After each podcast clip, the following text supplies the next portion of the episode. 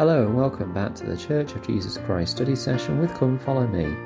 I'm your host Matthew Roberts and this is season 4, episode 92 of this daily study podcast.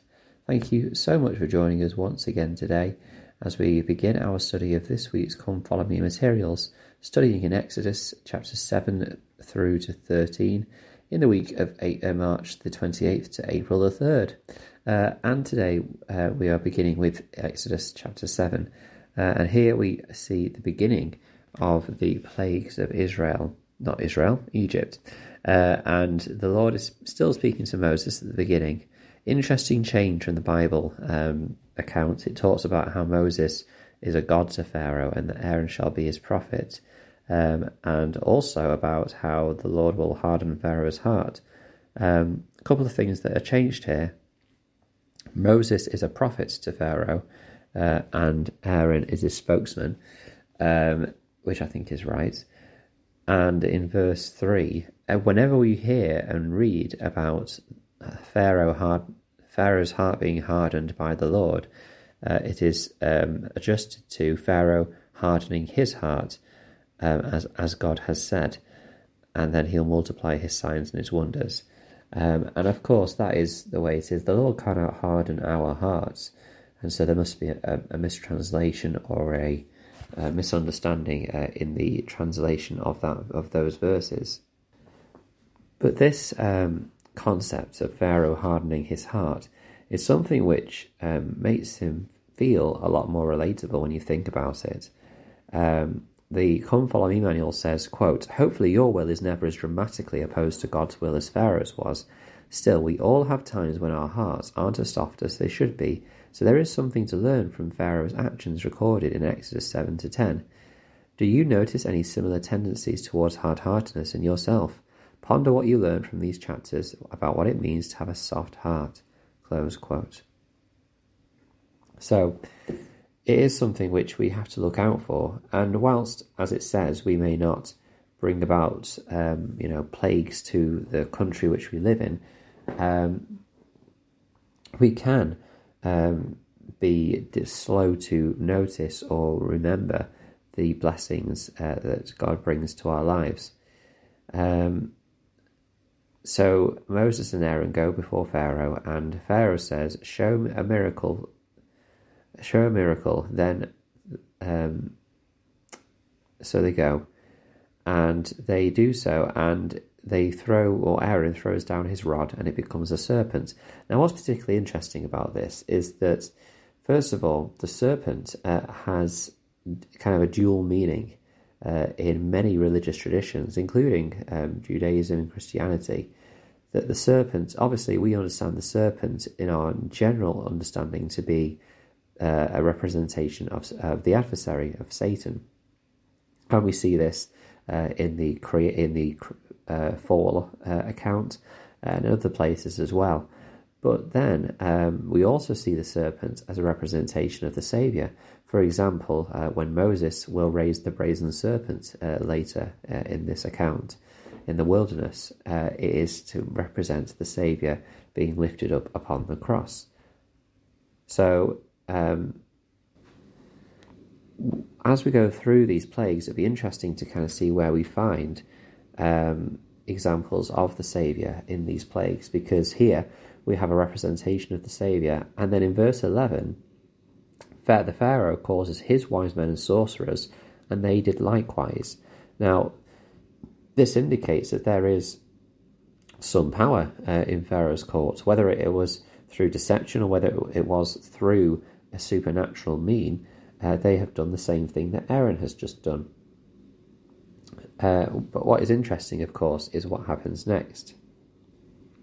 President Joseph Fielding Smith said, quote, all down through the ages and in almost all countries, men have exercised great occult and mystical powers, even to the healing of the sick and the performing of miracles. Soothsayers, magicians, and astrologers were found in the courts of ancient kings. They had certain powers by which they divine and solve the monarch's problems, dreams, etc. The Saviour declared that Satan had power to bind bodies of men and women and sorely afflict them.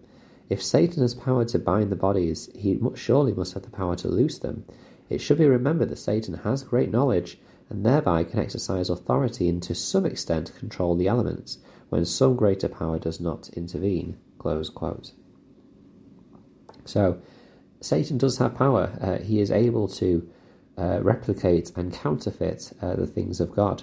And that is why we need to have the Spirit with us, particularly as uh, President Russell Nelson says in our day, and we won't be able to spiritually survive without it. We should not be surprised when there are things which do confuse us and mislead us, because that is one of Satan's tactics uh, to do things in the manner of, of the Son of God, uh, so that it looks like it is something which is from Him. But of course, uh, it is not which makes it even more difficult, I suppose. But that is why we need to have the Spirit with us to help us discern this. Um, Pharaoh's heart is hardened. Um, he hardens it himself, and he refused to let the people go. Um, so in verse 15, the Lord says, Get thee unto Pharaoh in the morning. Lo, he goeth out unto the water, and thou shalt stand by the river's brink against he come, and the rod which uh, thou turn into a serpent shalt thou take in thy hand. So the Lord tells them to go to Pharaoh when he is about to go in the morning, and the likelihood is he's going to the river to worship. Um, the, the Egyptians believed that the River Nile was, in essence, a god, or, or was very much from God, a, a deity, and they had a, a, a god for the River Nile. It was a very special and precious and sacred thing, the Nile, for the Egyptians. When you think about uh, the, the population of Egypt, uh, particularly at that time, it was literally just along the River Nile that you would find the population of Egypt. It was such an important um, lifeline to these to these people, um, and life wouldn't have been possible in that country without it. Uh, and so to them, it was such an important symbol of life and and sustenance.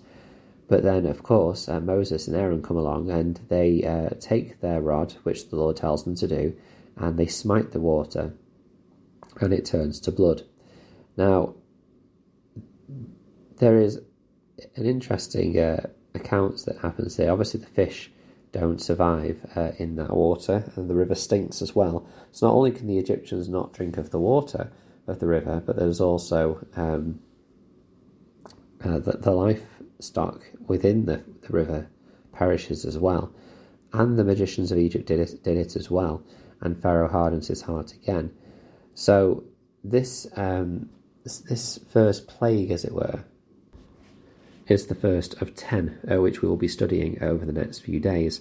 But this first plague is particularly interesting because, again, it, it, it, introduces to us the fact that the Lord is going to show and demonstrate his power over Egyptian gods with each of these plagues. Each of these plagues has links to um, an Egyptian god or deity or, or, or, or an Egyptian higher power. Um, and in each of these, the Lord re- represents his power over them. Also, if we can't uh, have it lost on us, the, the symbolism of the river turning to blood and the links to, to our Saviour uh, and his blood, which would be sacrificed for us. And the other thing that um, I'm not going to have full time to discuss really is discussions about how these plagues come to pass. Um, some believe it is just a supernatural occurrence. Others argue that there was a um, natural event which caused these this domino effect of plagues to happen in Egypt. Uh, one particular theory is about an eruption of a, of a particular volcano, and that the um, the river turning to blood is a result of the after effects of this volcanic eruption. Um, and whilst it may not have been exactly blood, it was red in color. Red in color.